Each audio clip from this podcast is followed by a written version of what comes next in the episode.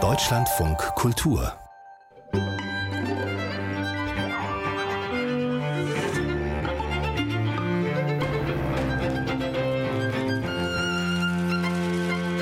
Herzlich willkommen zum Literarischen Quartett. Wir reden heute über Liebesromane von Männern. Und wie sich das gehört, sind das natürlich immer auch große Einsamkeitsromane. Und wir fragen, was Placebos und Literatur miteinander zu tun haben. Zum Schluss gibt's leuchtenden Zorn. Ich freue mich auf lebhafte Gespräche und das sind meine Gäste.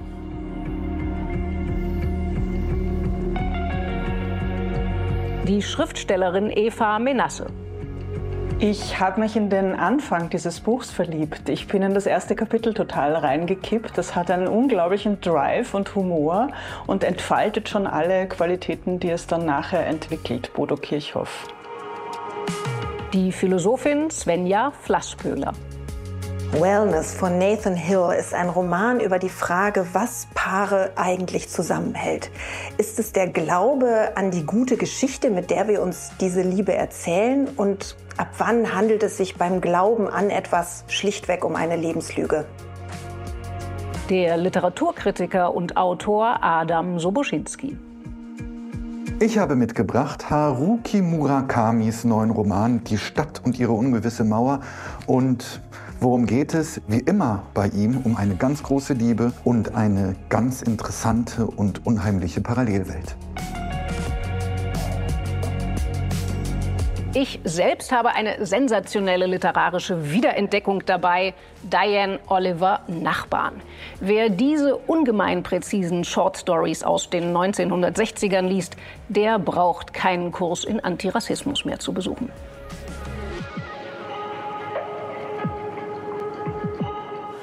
Und los geht's. Ja, ich habe ein Buch mitgebracht und zwar von Haruki Murakami und das lautet Die Stadt und ihre ungewisse Mauer. Ähm, Murakami ist ja einer der verrücktesten, fantastischsten Autoren, die es überhaupt gibt, seit Ewigkeiten, enormer Erfolgsautor. Und hier hat er ein sehr typisches, für ihn typisches Buch mitgebracht. Worum geht es eigentlich? Es geht um einen 17-jährigen Jungen und ein 16-jähriges Mädchen und was die so machen ist, die verlieben sich ineinander und mit dem kleinen Nachteil, dass diese Frau ähm, verschwindet von jetzt auf gleich.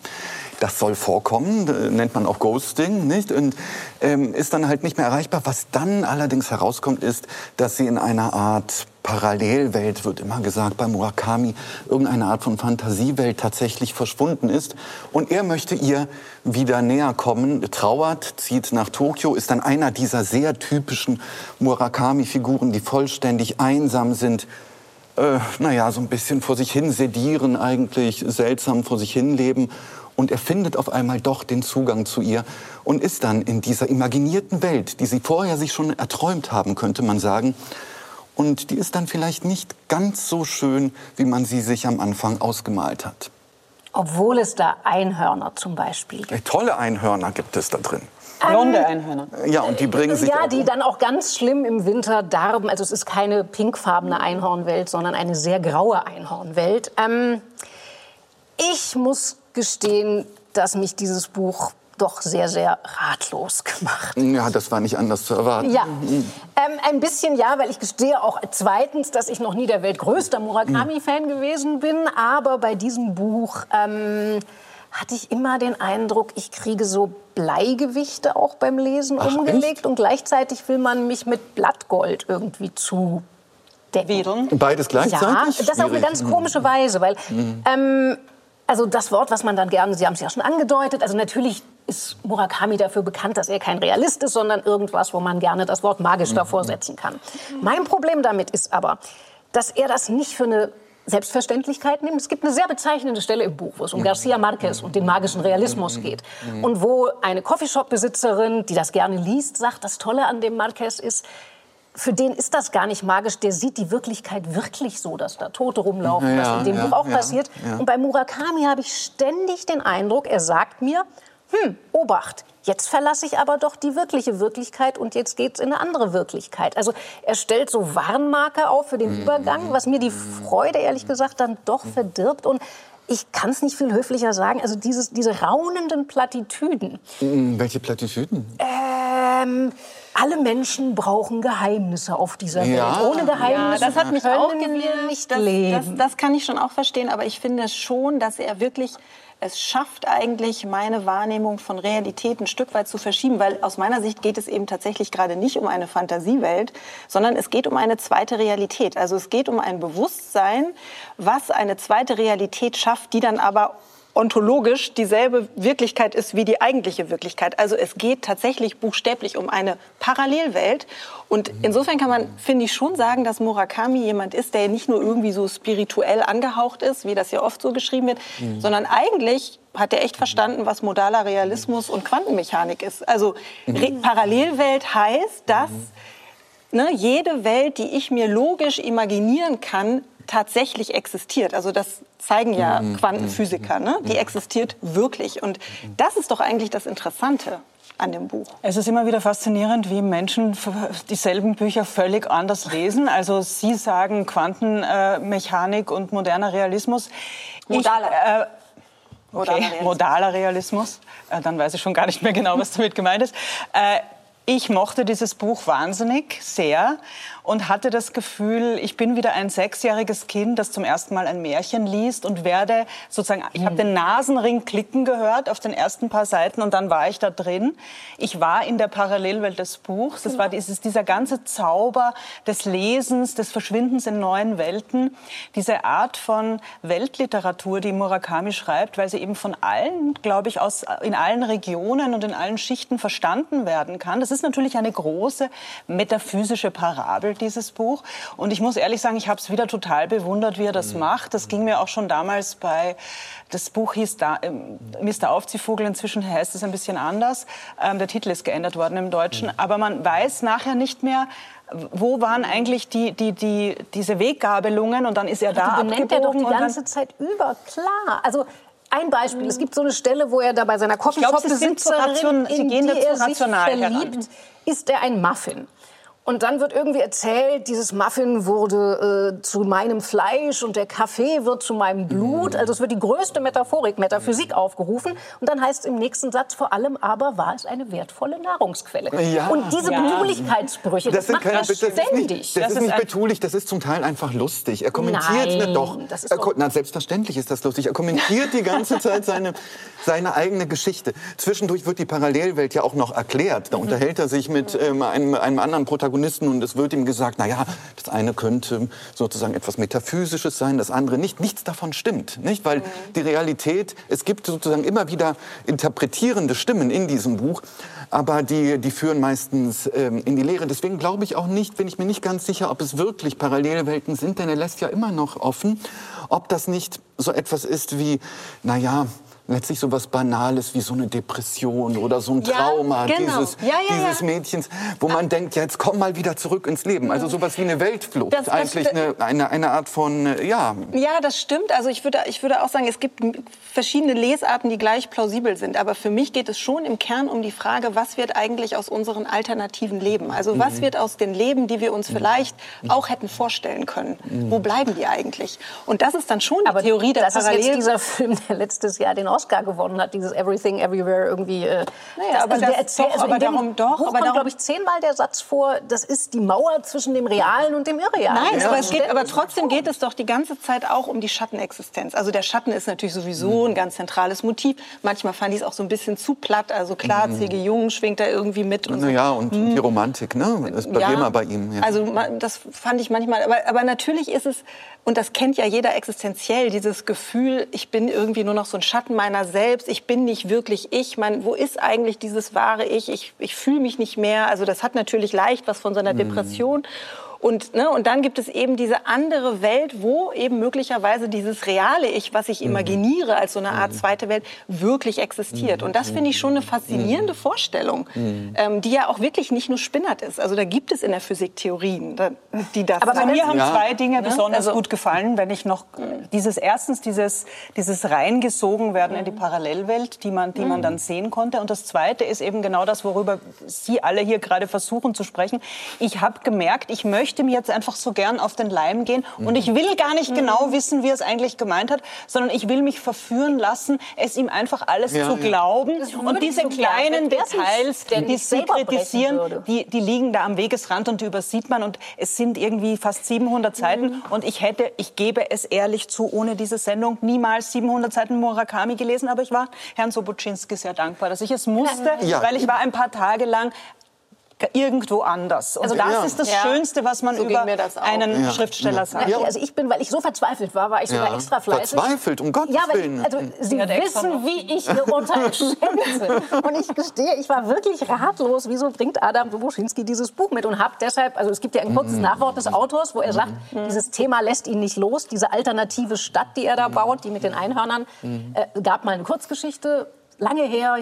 Und es gab sogar schon mal einen Roman, Hardboiled Wonderland Ja. oder Das Ende der Welt, wo diese Stadt auch vorkommt. Und da habe, den habe ich angefangen zu lesen. Was soll ich sagen? Da war ich begeistert. Ach, nee. Weil der nämlich viel verrückter ist. Da gibt es hinreißende Passagen. Das sind zum Beispiel die Träume, die er lesen muss. Nicht in so komischen Hühnereiern, die sind in diesen Einhornschädeln. Hühnereier. Äh, oder, also Glaseier oder was das hier sind. Da sind die Träume in diesen Einhornschädeln. In der Tokio überirdischen ist auf einmal ein Einhornschädel bei einem der so ein Datensicherungssystem. Es gibt Moby Dickhafte Passagen, wo über diesen Einhornschädel Wir sprechen spekuliert aber über wird. dieses Buch. Eben, ich würde so, also und deshalb danach hatte ich dann noch mehr. Ich habe es dann das alte wieder weggelegt aus den 80ern und ich finde, also ich verstehe diese, er sagt selber, es wäre wie eine Gräte im Hals, diese Aber das er ja, wollte ganz das- verstehe- das noch mal durch diese Privatmythologie, also in dem Aufguss, also mir kommt das wirklich wie ein siebter Aufguss von Nein, das Privatmythologie nein, das vor, ja nicht, der das nicht ja mehr nicht. an mich Es ist rankommt. schon wunderschön verschachtelt, diese Parallelwelten ineinander und die Übergänge sind so zart und ins Ohr gebissen Ja, werden stimmt. und in die andere Welt gerissen Ja, werden. Und auch das Gespenst, äh, das darf man auch nicht vergessen. Das ist ja ganz toll, nicht? Dieser Bibliotheksbesitzer, wo er schließlich Ja. da ist. Und da entsteht ja auch so was ganz klassisch Unheimliches, so was Kafkaevskes. Ja. Also das, das kann ich nicht teilen, dass der Roman nicht verrückt wäre. Ja, also ich muss sagen, ähm, das mit dem Ohrbeißen, das kommt ja relativ spät. Das und da geht auch es um, die, da das geht war mir auch eine Wolte zu viel. So. Aber bis dahin war ich schon Genau, hingerissen aber, genug. aber da dachte ich, und das ist nochmal eine ganz andere Interpretationsebene, und das fand ich so super, dass er das eröffnet, dass man diese Stadt auch lesen kann oder diese, dieses Existieren in dieser Stadt wie so eine Existenz unter Antidepressiva. Also weil die ja alle so gedämpft sind, ne? so die, die ganzen Gefühlsintensitäten äh, Intensitäten Ja, sind alle klar. so eingemittelt, so, das ist, da wird auch nicht geträumt und da wird auch nicht geweint. Das Aber in beiden so, Welten nicht. Ja, Darf ja, man ja. nicht vergessen. Es ist ja so, dass die andere Welt ist nicht, ist nicht die Erlösung. Ja? So ist es ja Nee, nee, normalerweise überhaupt. im ganzen Aber in der, anderen ganz Welt, anderes. in der ne? anderen Welt sind nur die Ansprüche größer. Ja. In, der, in der Stadt hinter der Mauer gibt es die Ansprüche Gar nicht, nicht und die. Zeit ist Ja, verschwunden. aber das ist der große ja. Unterschied. Aber schlecht gelaunt sind die. Leute auch, laufen immer geduckt herum. Und Ich mochte sowas. wahnsinnig gern diese Verhandlungen mit seinem Schatten. Ob er sich wieder mit seinem Ja, Schatten vereinigen soll oder ob der Schatten allein aus der... Ich, ich wollte dann darüber nachdenken, was dieser Teil ist. Aber wie gesagt, ich wollte ihm das einfach alles glauben und mich mitziehen lassen. Das war das größte Erlebnis an diesem Buch. Märchen für Erwachsene, heißt, Ja. sagt er, spricht er ja auch äh, äh, Okay. über sein Werk. Nicht? Da müssen Sie jetzt waren Sie wirklich in der liest ich, muss, ich lese es nochmal. Nein, ich lese tatsächlich Hardboiled Wonderland zu Ende, weil Ja. das fand ich wirklich toll. Ähm, okay, wir machen weiter. Bodo Kirchhoff, Jo. seit er sein Leben mit einem Tier teilt. Das meiste, was ich diesem Buch vorwerfen kann, ist, dass ich mir den Titel nicht merken kann. Ich war, ich habe zwei Zeilen gelesen, habe plötzlich aufgemerkt und dann das erste Kapitel in einem Rutsch gelesen und dachte, ich habe gar nicht geatmet und dachte, was für eine Szene. Der alte Mann in seinem äh, Landsitz da in Italien, er hört, dass schon wieder ein Auto sich festgefahren hat. Der Hund dreht fast durch, er kann ihn kaum halten. Er steckt die Waffe ein und jetzt reicht's ihm. So beginnt dieses Buch. Und es, es wird etwas ganz anderes daraus, ähm, nämlich ein unglaublicher, unvergesslicher Charakter, wie ich fand. Äh, L.A. Schongauer, Louis Arthur Schongauer, so, deutscher Sohn eines amerikanischen GIs, der sein Leben damit verbracht hat, in Hollywood Nazis in der dritten Reihe zu spielen. Allein das ist schon ganz wunderbar. Und er, nach dem äh, erst kurz zurückliegenden Unfalltod seiner Frau ist, hat er sich da nach Italien zurückgezogen, an den Gardasee. Und nun kommen in kurzer Folge zwei Frauen. Eine unerwartete Besucherin, nämlich jene Bloggerin, die sich da in der ersten, im ersten Kapitel mit ihrem Auto äh, verkeilt vor, seiner, vor seinem Haustor sozusagen. Und eine Journalistin, die ihn interviewen und über sein Leben schreiben will. Und dann beginnt ein Roman, der angelegt ist wie ein Kammerspiel. Das finde ich, fand ich faszinierend, weil es ist eigentlich nur dieser Ort, das Rustico, der alte Mann, die Frau, die seine Enkelin sein könnte, die Frau, die seine Tochter sein könnte. Und alle amorösen und sonstigen Verwicklungen beginnen. Und dennoch faltet sich ein ganz großer Roman mit ganz vielen Themen auf, wo Bodo Kirchhoff wie aus einer Zaubertüte noch ein buntes Tuch und noch ein buntes Tuch Tuch und noch ein buntes Tuch holt. Und am Ende hat man das ganze Bild sehr viel Ehe, Beziehungsgeschichten, aber auch eine, fast eine Krimi-Handlung aus der, aus der Vergangenheit von L.A. Schongauer. Und allein für diesen Titelhelden, für diesen Helden in diesem Roman bin ich Kirchhoff schon sehr dankbar. Ja, also ich fand, das war eine ganz eigentümliche Leseerfahrung, weil ähm, ich mich über lange Strecken gefragt habe, oh nein, ist das jetzt wirklich ein Roman über einen alternden Mann, der sich irgendwie von seiner Libido befreien will, weil ne, das spielt ja eine sehr zentrale Rolle, dieses Gemälde mit dem heiligen Antonius und die Dämonen, diese weiblichen Dämonenwesen, von denen er sich irgendwie äh, fernhalten will. Und äh, natürlich eben, ne, Sie haben es ja schon gesagt, es spielen mehrere Frauen eine Rolle, die da irgendwie rumschwirren. Und, ähm, und ich dachte, nee, oh, nee, das will ich jetzt eigentlich nicht lesen. Und ich habe mich so ein bisschen gelangweilt. Und dann und ich will jetzt nicht spoilern, aber eben gegen Ende wird klar, es wird hier eine vollkommen, aus meiner Sicht, ganz andere Geschichte erzählt. Es geht überhaupt nicht um irgendwie es geht natürlich auch immer um Begehren und so weiter, aber es geht noch viel fundamentaler um Schuld und es geht um ein Trauma, das dieser äh, Schongauer selber erfahren hat und wiederholt im, in der Position des Opfers, also dieses Trauma, er wird, äh, was ja auch in mehreren Büchern von ihm in verschiedenen Varianten vorkommt, also eine, ein, ein, ein, ein Kind, ein Junge, er als Junge wurde von seiner Mutter in ein Heim gesteckt ähm, und, äh, und dieses in ein Heim gesteckt werden ähm, hat ihn traumatisiert und verlassen werden eben von der Mutter, die wiederum verlassen wurde von einem GI. Ähm, und dieses Trauma wiederholt er quasi mit diesen Frauen zum Teil, also mit der Almut, die ihn ja auch am Ende verlässt und sein Gesicht anfasst wie das Gesicht eines Kindes und dann geht. Aber natürlich wiederholt er das Trauma auch sozusagen in der Position des Täters. Und das wird dann ganz am Ende klar. Es gibt eine Schuld, die erzählt wird. Also er ist derjenige, der jemanden alleine lässt. Hm.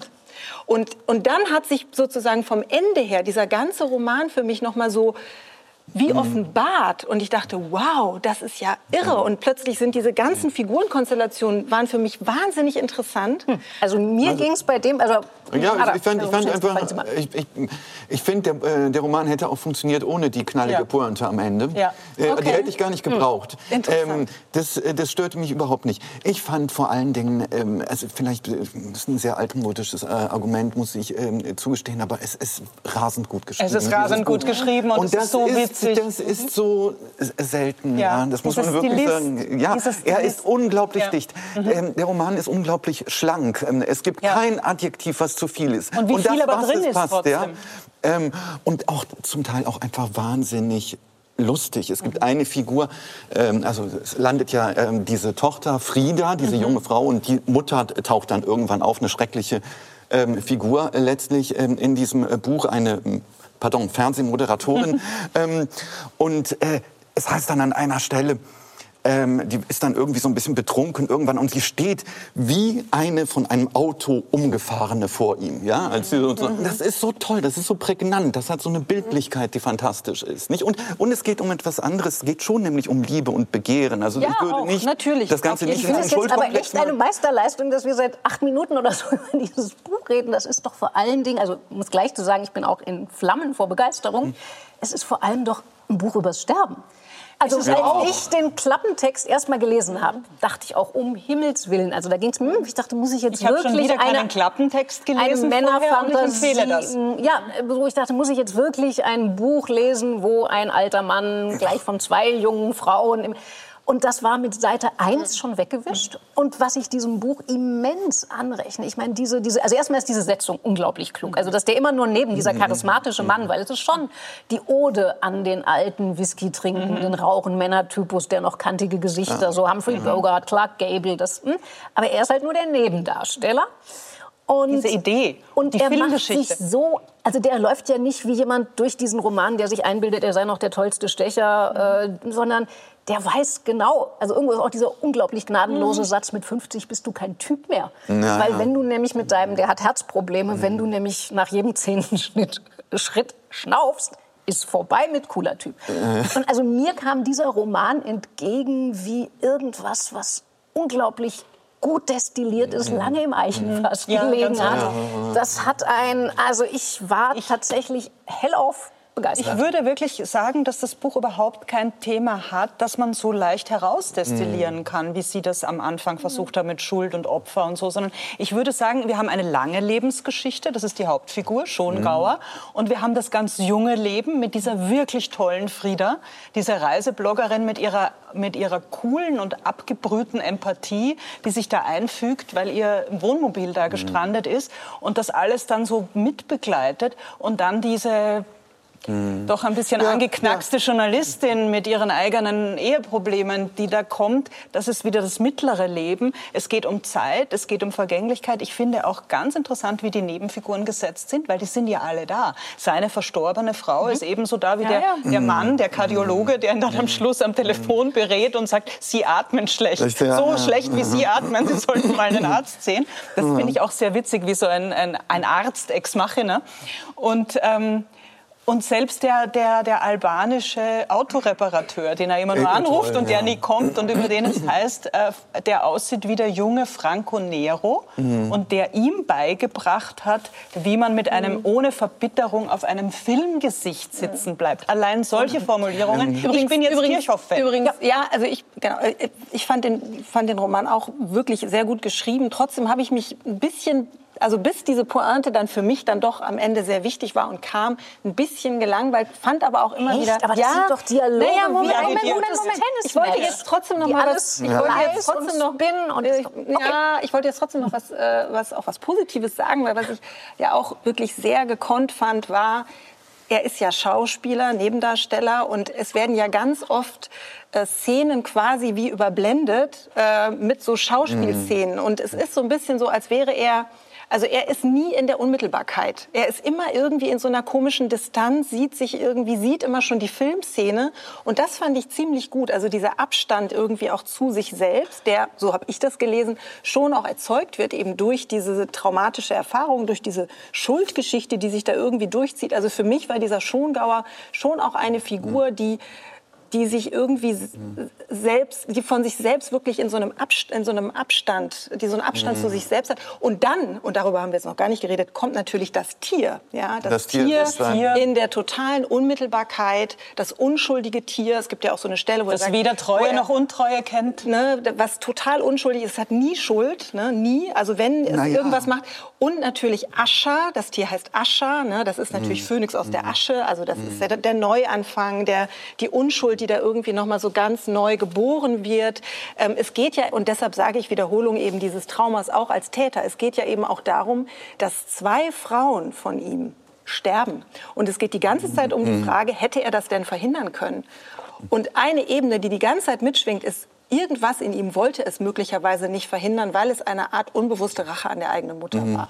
Vielleicht, Und das- ja. also das- kann- das geht ja auch. Das ist mir ein Rache, Nee, nee, nee, Rache, Rache an der Mutter gibt es immer nicht. Das finde ich ist ganz normal. Aber das ist, Aber die, das ist aber normal. die aber ganz Mutter, kurz, ganz kurz, Moment, ganz die kurz. Mutter ist schon wichtig. Die Also Mutter ist schon natürlich, ja. aber Mütter sind ja immer ein, ein, äh, Ja, gut, was Tolles und Problematisches zugleich. Aber das mit dem Tier, das können wir noch äh, durchaus vertiefen, weil äh, natürlich ist das genau seine Glücksvorstellung, die er hat. Er hat diesen Hund und an einer Stelle heißt es äh, Hündin, übrigens, ganz wichtig. Ja, er sagt Hündin. immer Hündin, ja, Ja, ja, wie auch immer. wichtig. Ähm, die Hündin. Und diese Hündin, könnte aber auch ein Hund sein, ähm, hat ähm, äh, natürlich den großen Vorzug, Glück zu empfinden, ohne das Bewusstsein Ja, von Glück genau. zu haben. Ja? Genau, so also alles, was ihn auszeichnet, dass er ein Schauspieler ist, ist ausgesetzt in dem Moment, wo er ein gewissermaßen ein Tier, ist und ein Tier hat und ein Leben mit einem Tier teilt. Nicht? Genau. Und das ist, äh, steht auch im Hintergrund und das ist natürlich fantastisch. Im Übrigen passiert in diesem Roman ja nicht viel. Ne? Es ist einer der besten Romane, in denen so gut wie nichts passiert. Und das meiste gleichzeitig, ist nein, nein, nein, nein, nein, nein, auch ein großes Gleichzeitig, ich, passiert, ich also mag wahnsinnig ne? gern diese, diese Struktur des Romans, weil es hat mindestens drei äh, dezidierte Höhepunkte. Das eine ist dieses Gewitter, das, davor ist noch die Bootsfahrt mhm. mit Almut mhm. und dann ist äh, dieses fast satirische Zusammentreffen mit der Mutter der Bloggerin, der, der Talkshow-Moderatorin, die dauernd genau. betrunken ist. Ähm, und das Ganze ist wirklich so ineinander, es ist so schön gebaut, wie die eine Geschichte zur anderen geht. Man, mit dem Fortgang des Romans lernt man immer mehr aus seiner Vergangenheit kennen, mhm. aber auch von seinen Wünschen kennen und dann kommen, dann winden sich die Fäden der Geschichten der anderen Frauen, eben auch der Toten hinein hinein. Ich habe einen einzigen Kritikpunkt neben dem Titel, den ich mir so schlecht merken kann, obwohl ich finde, es ist ein schöner Titel. Ich glaube, die Frauen sind nicht immer so wahnsinnig intelligent und schlagfertig. Ich hatte das umgekehrt vor kurzem mal mit einem Buch von einer Frau, das von einer Frau geschrieben war. Und da waren die Männer alle viel besser als in Real Life. Und das ist das Einzige, was man Kirchhoff vorwerfen kann. Also wenn Herr Murakami Einhörner darf, wenn Murakami Einhörner darf, dann darf Bodo Kirchhoff wahnsinnig schlagfertige Frauen schreiben.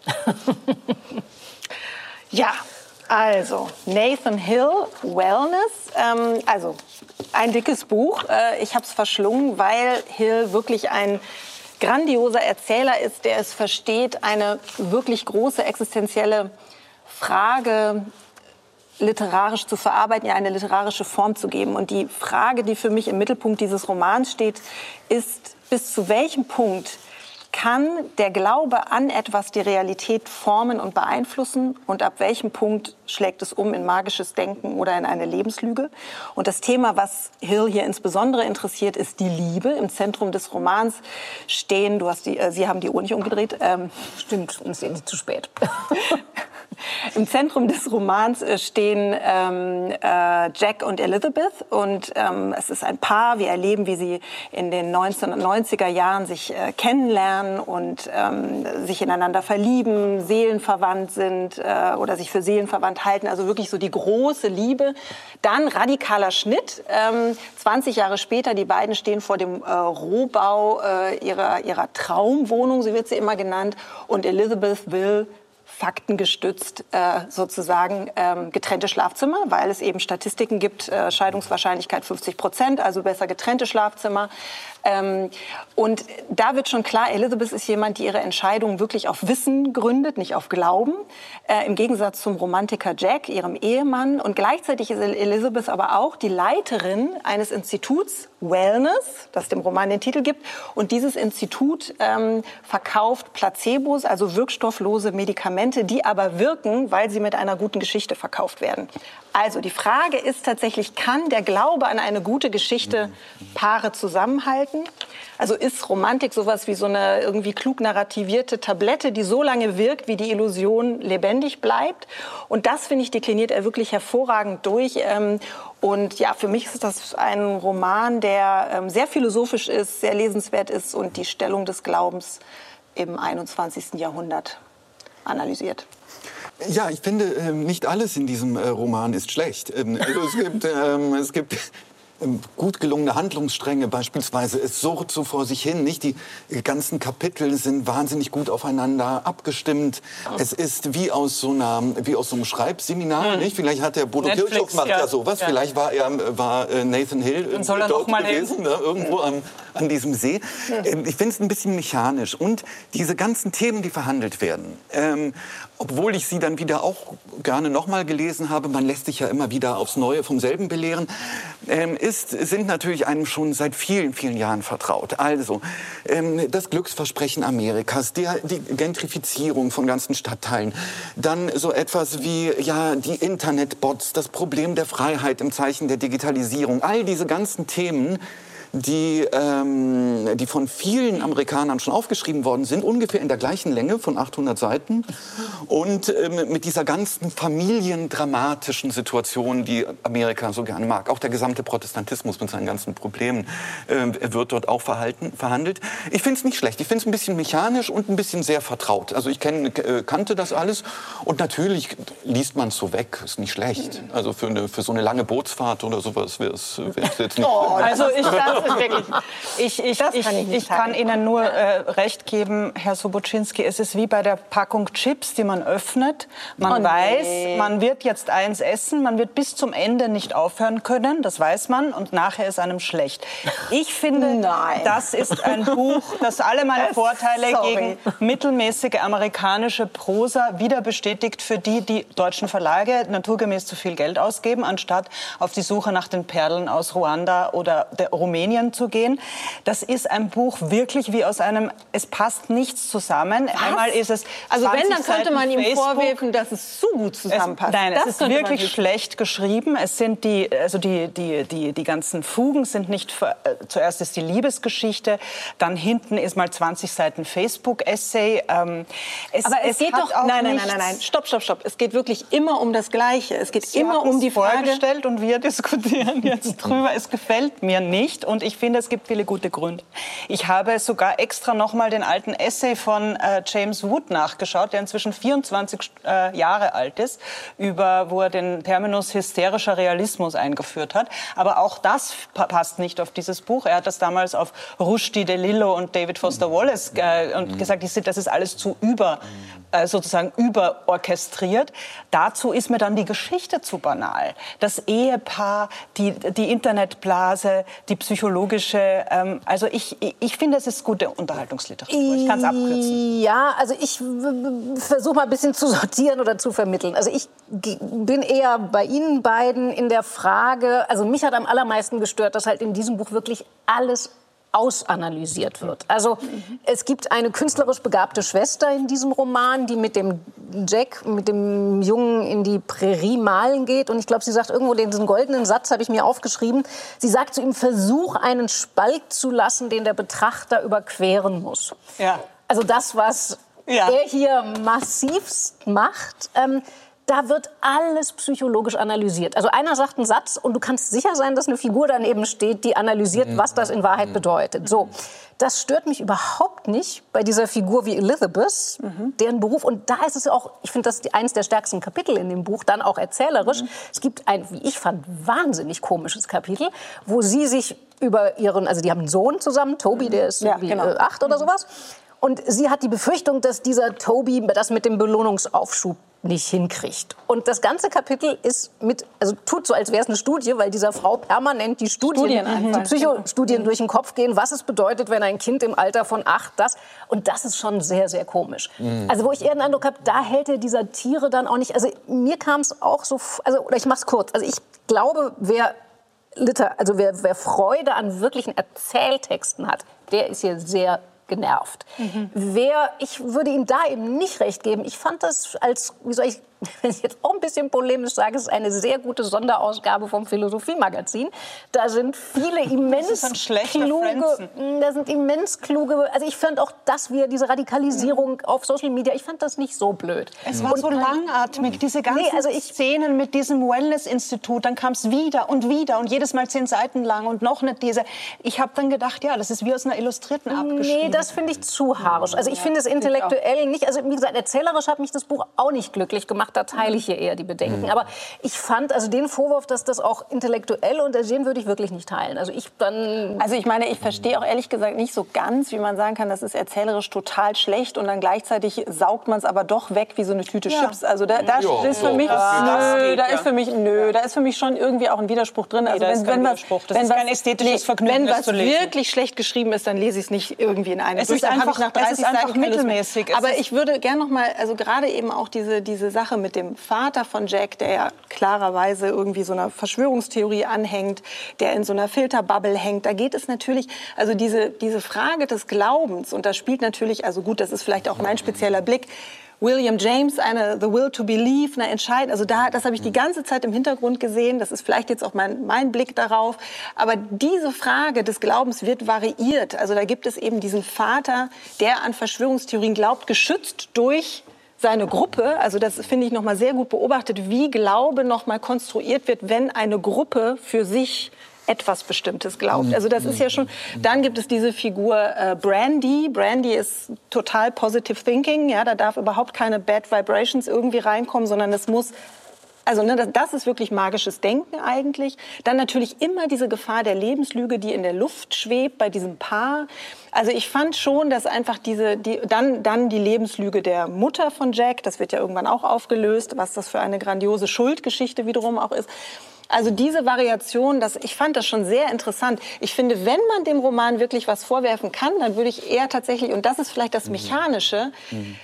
dass es zu gut alles ineinander passt und dass ja. es wirklich dieses eine Thema ist, was so variiert wird äh, und vielleicht gefällt dann mir das eben auch speziell deshalb gut und insofern, ne, also so Sonderausgabe, des, also weil da irgendwie eine Frage ist, die mich interessiert. Ja, ähm, ja, ja, das kann sein. Ja. Naja, dieses zu, zu perfekte ist immer ein schlechtes mhm. Argument, weil, weil, Romane sind ja sehr häufig dann besonders gut, wenn sie etwas mhm. Sperriges haben und dann sind sie auf einer höheren Ebene irgendwie mhm. ideal mhm. oder fantastisch oder sonst irgendetwas. Aber ähm, das stimmt schon. Äh, ich fand es eigentlich ganz putzig in dem, in dem Roman, Roman, der hat ja so einen kapitalismuskritischen Unterton, ja. gefällt uns immer allen, gibt es ja auch ganz viele schreckliche Sachen und sowas, vor allen Dingen, wie sich die Städte verändert haben und so weiter und so fort. Dabei ist dieses Buch, ich habe selten ein so marktförmiges Buch ja, gelesen wie das genau. hier, genau. was so ein kleiner Widerspruch ist, weil alle das aktuellen Themen verrührt werden und dementsprechend sozusagen präsentiert werden, wie so, hier habt, habt ihr noch was zum Nachdenken, da habt ihr was zum Weinen und hier, da ist noch was Schreckliches passiert auf dem Feld und ist jemand Letztlich verbrannt. Und so, ist das, dann ist alles sozusagen vollständig. Letztlich ist das, wenn ich dieses ganze Unterhaltungsliteraturprinzip abziehe, hier, wir, wie gesagt, wir lesen alle gern mal sowas einfach weg, ist das, was ich da am meisten vorwerfen kann, dass es in sich nicht stimmt, weil es gibt keine Fallhöhe zwischen dem satirischen Blick, den dieses Paar auf die sich verändernde Welt um, sich, um sie herum hat und ihrem eigenen Umgang damit. Das ist alles, ja, das kann man so machen. Ich würde dem tatsächlich vorwerfen, dass viel zu viel drin ist. Jede einzelne Geschichte, wie eine Ehe ja. zu Schanden geht und dann vielleicht doch nicht. Übrigens das Happy End. oh Gott, oh Gott, oh Gott. Ja, ganz das, da gebe ich recht. Oh, da gebe ich recht. Ja, jeder, ja, ja, genau. Also lassen wir das. Es gibt so viel bessere Bücher. Wir schauen mal, ob was mit dem nächsten Buch so passiert. Ähm, Diane Oliver Nachbarn. Ich bin ja jemand, der notorisch neugierig ist, wenn Bücher, die jahrzehntelang komplett vergessen worden sind, plötzlich wiederentdeckt werden. Und das hier ist so ein Fall. Mhm. Diane Oliver ist eine afroamerikanische Autorin, die ganz früh gestorben ist. Sie ist 43 geboren, 1966 bereits. Da hatte sie ihr Studium noch nicht abgeschlossen, bei einem Motorradunfall ums Leben gekommen. Zu Lebzeiten sind vier dieser Short Stories von ihr schon publiziert worden. Und dann war sie weg. Ähm, warum haben mich diese Short Stories so dermaßen umgehauen? Also sie nehmen uns mit in die USA der 1950er, 1960er, wenn wir uns historisch erinnern, das war die Zeit, wo Civil Rights Bewegung, also die Rassentrennung bestand noch bis 64, 65 in den Südstaaten. Da spielen die meisten Geschichten. Es begann der Kampf dagegen, der Kampf darum, dass an Schulen schwarze Kinder, wir haben die Bilder im Kopf, ähm, Ruby Bridges, die von Marshalls in die Schule geleitet werden musste, ist hier im Hintergrund einer Geschichte. Und also dieser, dieser Zorn, über dieses unfassbare gesellschaftliche Unrecht glüht in jeder dieser Geschichten. Und sie findet aber eine so unglaublich, finde ich, in den, also es sind nicht alle gleich toll, mhm. aber in den guten Geschichten findet sie dafür eine so lakonische Übersetzung. Also das sind in dem Sinne schon engagierte Geschichten, weil ich natürlich, also jeder, glaube ich, der ein Herz im Leib hat, muss vor Empörung beben. Und gleichzeitig lässt es mir diese Lücke. Es ist überhaupt keine mich als Leser irgendwo hinziehen wollende Haltung, die ich spüre. Ich soll eben nicht belehrt werden, sondern mir wird einerseits geschrien, schaut euch an, was das mit den Menschen macht. Und die afroamerikanischen Figuren, die sie hier erzählt, das, die sind ja hoch unterschiedlich. Da gibt es welche, die bringen Weiße um, da gibt es welche, die in, in, in nicht mehr aushalten können, erstarren förmlich. Also wir kriegen eine riesige Bandbreite. Ähm, ich mache jetzt Schluss. Äh, also äh, helle Begeisterung bei mir. Ja, also das Buch erfüllt einen mit, mit, mit Bewunderung und mit Wehmut, weil man sieht, was für ein unglaubliches Talent hier viel zu früh gestorben ist. Ich habe ja immer schon eine besondere Liebe für die Kurzgeschichte und für die Shortstory gehabt und sie hat einen perfekten Zugriff. Man kann das gar nicht anders sagen. Sie, hat, sie setzt die Szene hin und man muss, man muss damit klarkommen, ähm, auch mit der genauen Perspektivität der, der Protagonisten, die eben so leben und ihre Realität so betrachten. Es ist richtig, dass nicht alle Geschichten ähm, gleich gut sind, aber es sind ein paar ganz fantastische Geschichten da drin, obwohl man auch an manchen Stellen die sehr, die, das sehr junge Alter der Autorin sieht. Denn mhm. ein, ein, ganz, ein, ein früher Fehler bei allen Schriftstellern ist zu viel Adjektive. Das ist bei einigen Geschichten, denkt man, da hätte jetzt noch ein Lektor, aber grundsätzlich sind es diese, diese Alltagsinformationen, die wir noch dazu von mhm. hier gar nicht mhm. gewusst haben. Also, dass, ja, ja. Dass, dass zum Beispiel der, der, der, die Lokalzeitung über die Festivitäten von schwarzen Menschen nicht berichtet und mhm. dass sich eine so eine schwarze Ärztgattin da besonders ärgert, dass sie mhm. hat so einen schönen Ball ausgerichtet und es wird wieder nicht in der Zeitung stehen. So Details, die, die, die noch auf einer ganz anderen Ebene diese Ungerechtigkeiten mhm. ähm, äh, noch mal beschreiben. Ich, ich, ja, ich würde ich, gerne über eine Sache dann noch sprechen. Aber, aber ich glaube, ich glaube, mhm. was auch ganz besonders interessant ist äh, in diesem Buch, dass es um eine bestimmte Situation immer wieder geht, nämlich es ist das Ende äh, dieser Rassentrennung mhm. mhm. Ja. und die Gesellschaft beginnt sich zu öffnen. Naja, was heißt die mhm. Gesellschaft vielleicht nicht? Die mhm. Gesetze haben sich geändert, ja, und, gut auf dem Grund eines bestimmten Druckes und eines äh, Wandels. Das heißt zum ersten Mal dürfen Schwarze auf einmal mhm. in die Schule. Das heißt, es ist, geht eigentlich um diese Öffnung. Und da zeigt sich, in ja. diesem Moment mhm. zeigt sich die besondere Brutalität. Weil jetzt ja. geht es um ja. die Pfründe, jetzt geht es darum, um, wer sitzt hier sozusagen in der ersten Reihe und wo wird es physisch sichtbar. Und das ähm, zeigt sie anhand von ja, einfachen Charakteren. Nicht immer, häufig aus der Unterschicht sind diese mhm. äh, Geschichten einfache Figuren, die auf einmal dann in die Grundschule sollen. Ein mhm. Junge, der dann in der Geschichte, titelgebenden Geschichte Nachbarn mhm. ist. Und das äh, Interessante ist auch, man erfährt natürlich auch sehr viel, wie umstritten beispielsweise auch der Kampf der Emanzipationskampf der Jungen bei den älteren Schwarzen auf Misstrauen mhm. stößt. Seid mal lieber ruhig, macht mal mhm. nicht so, aber so das, viel. Das, nicht? das, das aber ist interessant. Das, ja, ja, und das, das fand ich eigentlich das Interessanteste an, gerade auch an dieser ersten Geschichte Nachbarn, weil es ist ja eine Variation dieser Ruby Bridges dieser wahren Diese Geschichte. Ne? Geschichte dieses Mädchen ist 1960, ja, dieses Mädchen ist ja in die Schule gegangen, wurde bespuckt, ja. geschlagen. Äh, und die anderen Schüler waren weg. Genau. Also und die Lehrerin und, saß dann mit der Alleine. Alleine, ja. Und, und in dieser Geschichte von ihr ist es aber so, dass sich die, so habe ich das zumindest gelesen, dass die Familie sich im Endeffekt mhm. dagegen mhm. entscheidet, diesen Jungen in die Schule zu schicken, weil es zu eine zu große Zumutung und einfach lebensgefährlich gewesen wäre, diesen Jungen in die Schule zu schicken. Und ich muss sagen, beim Lesen, ich habe das, ich habe die ganze Zeit gehofft, bitte schick den nicht in die Schule, mhm. schick den nicht in die Schule. Und natürlich die Frage, die dahinter steht, ist eigentlich die von Revolution und Revolte. Also die Revolution, ne, wenn, wenn man Geschichte wirklich vorantreiben will, dann muss man eben das sich eigene seine kind Kinder, seine eigenen Kinder opfern, dann zählt die Idee. Mhm. Und dieser Idee wird alles untergeordnet. Mhm. Im Zweifelsfall auch das Leben der Kinder. Aber das Und die Revolte ist, ne, das ist ja Camus, die Revolte ist mhm. immer das Leben, das konkrete mhm. Leben, der Humanismus steht im Vordergrund und die Idee ist immer weniger wichtig.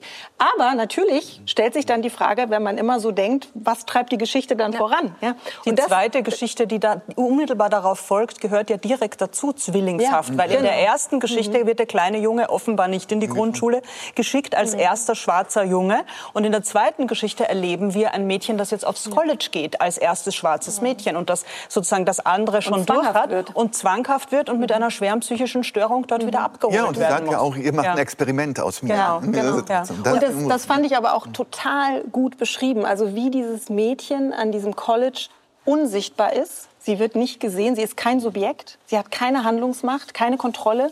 Und wie sich das dann verkehrt in diese Zwanghaftigkeit der Ordnung, also dieses mhm. Feststecken der Bettdecke, dieses, sie zieht sich irgendwann auch zurück eben in diese die titelgebende Kammer, weil sie das, weil das ein Raum ist, den sie beherrschen kann. Und das, ist, das hat so eine Beklemmung, löst das aus. Aber das Detail einfach, dass die. Zimmerkameradin einfach auszieht. Ja, ja. Sie kommt an das Doppelzimmer mhm. und die Zimmerkameradin zieht als drittes Mädchen ins nächste Doppelzimmer, weil sie nicht mit einem schwarzen Mädchen in einem Zimmer sein will. Allein das. Diese, mhm. Wie ist es Ihnen mit dieser extrem brutalen kein Service hier Geschichte, die ja da, also, also die mich auf eine gewisse Weise am meisten umgehauen hat, wo, weil die mit dieser, also das hat ja, also das ist eine schwarze Familie, die aus dem Süden in den Norden ist, wo die Verhältnisse etwas besser äh, waren, die aber auch da gleich in so einen abgelegenen mhm. Wald zieht, ja. äh, mhm. weil sie eben, weil der, der Junge von ihnen so schwer misshandelt wurde von den weißen mhm. anderen mhm. Kindern in dem Ort, dass der aufgehört hat mhm. zu reden und sie wollen eben diesen Jungen schützen, also genau das maximaler Schutz, den nie wieder diesen Weißen exponieren. Und das wird dann mit einer Selbstverständlichkeit werden, also da wird halt ja, jeder ja. weiße Besucher ja. umgebracht. Umgebracht, ja, aber. Und das ist schon also und das in so einer unglaublich abgehangen, mit Kälte, so einer Ruhe und ja. Kälte erzählt. Also das, das ist so eine Geschichte, wo mir wirklich auch äh, ja, ja, alles, ja, also man kann nur sagen, meine Güte, eben wirklich, die Frau war noch keine mhm. 23. Aber eine ganz wichtige Frage, die ich eigentlich am Anfang stellen wollte. Wie ging es Ihnen denn mit, dieser, mit diesen Triggerpunkten da, dass das eine Schimpfwort nicht ausgeschrieben ist? Ich finde, das ist in diesem Buch, das um nichts anderes kreist als um Rassismus und um Ungleichbehandlung, äh, äh dass, dass aus dieser Zeit Zeit stammt und die Autorin benutzt diese Worte mit reiner Selbstverständlichkeit und vieles, was in den Geschichten passiert, ist auf der nichtsprachlichen Ebene viel, viel brutaler als ein Wort und dennoch müssen wir im Jahr 2024 äh, kann das eine Schimpfwort äh, nicht gedruckt werden in mhm. Deutschland. Ich finde, da sieht man, wie absurd das ist. Mhm. Nirgends muss ja. es nirgends muss es so stehen wie in diesem Buch. Mhm. Also ich muss sagen, ich fand eigentlich noch interessanter die Art, wie sie beschreibt, wie dieses Wort wirkt. Also dafür findet sie, finde ich, wahnsinnig tolle Worte. An einer Stelle sagt sie, das legt sich wie ein dunkler, schwerer, schwerer Mantel um mich und erstickt mich, wenn ich dieses Wort höre. An einer anderen Stelle schreibt sie, ähm, also immer natürlich literarisch diese Figur, ähm, dass, äh, dass das Wort, äh, ne, es tangierte sie gar nicht und dann merkt sie aber später, dass sie sich alle Nägel abgekaut hat also ne, wie sich sozusagen, wie man sich da so einen mhm. Panzer zulegt, irgendwie glaubt, das stört, dieses Wort stört mich gar nicht weiter. Und es ist aber doch einfach eine so tiefe, krasse Verletzung. Das fand ich literarisch wahnsinnig gut beschrieben.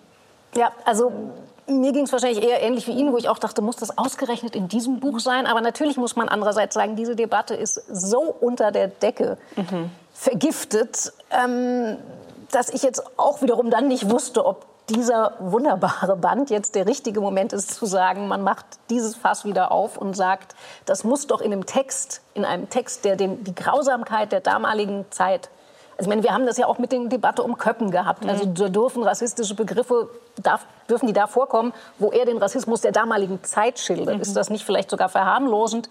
Und das, was Sie gerade, Frau Flaschpöhler, gesagt haben, das ist es ja nicht. Also, weil der Text lässt ja keinen Zweifel daran, was das anrichtet. Und ob man das jetzt reproduziert, indem man dieses Wort im Jahre 2024 ausschreibt, ich ähm, es, der Verlag hat sich so entschieden, es anders zu machen. Die Autorin können wir leider. magisches Denken Wir können die Autorin leider nicht mehr fragen, ob äh, sie das heute ausgeschrieben hätte oder nicht, weil sie eben äh, vor knapp 60 Jahren gestorben ist. In Deshalb jedem Fall ist es glänzend übersetzt.